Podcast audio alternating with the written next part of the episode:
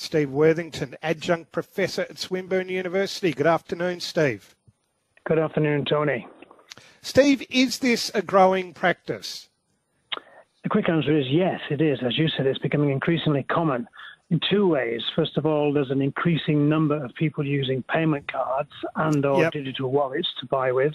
And secondly, the increasing number of merchants, as we call them, people who accept uh, that kind of payment, taking advantage uh, and obviously not revealing us what the percentage charged is, as you pointed out in your explanation, and also the fact that it's meant to be on all cards, credit and debit.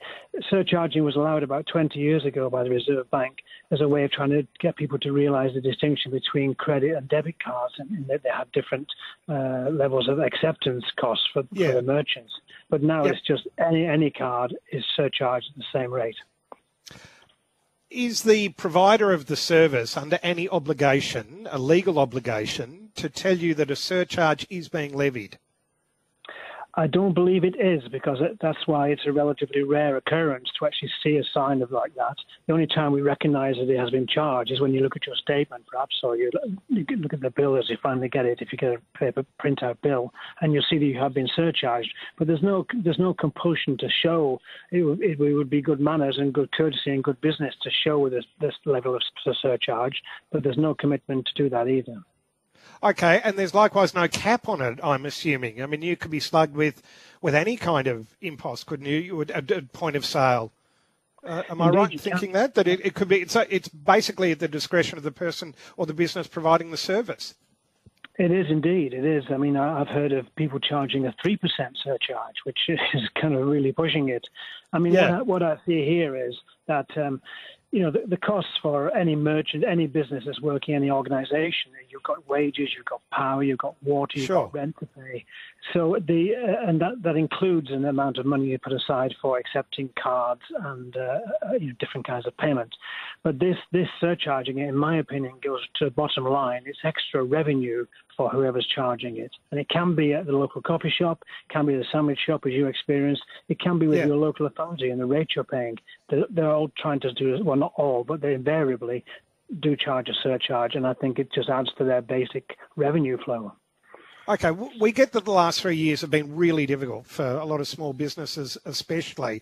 So there, I would say there's there's an existing level of goodwill for any small business that we patronise.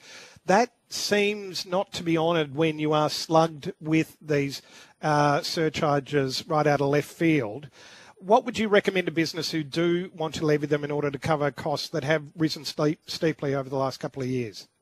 Well, I think they should be, uh, if you like, encouraged, probably regulated would be a better word, to actually display what the surcharge is and that it yep. applies, it applies to all, all transactions, all cards or, or digital payments, and to remind people that cash does not uh, incur a surcharge. So uh, I know we've moved, we're moving away from using cash, but there are some values to do with cash. One of them is you never pay a surcharge if you pay by cash. Um, one double three six nine three. If you notice the creeping tide of surcharges on virtually everything you pay for, I'll leave you with this one, Steve Worthington, who's an adjunct professor at Swinburne.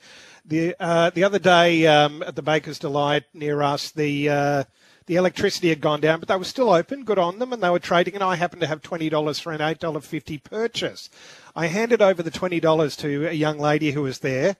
She took the twenty dollars and walked over to a calculator to work out how much change she needed to give me. Jesus wept. Um, thank you for that, Steve. I appreciate your time this afternoon.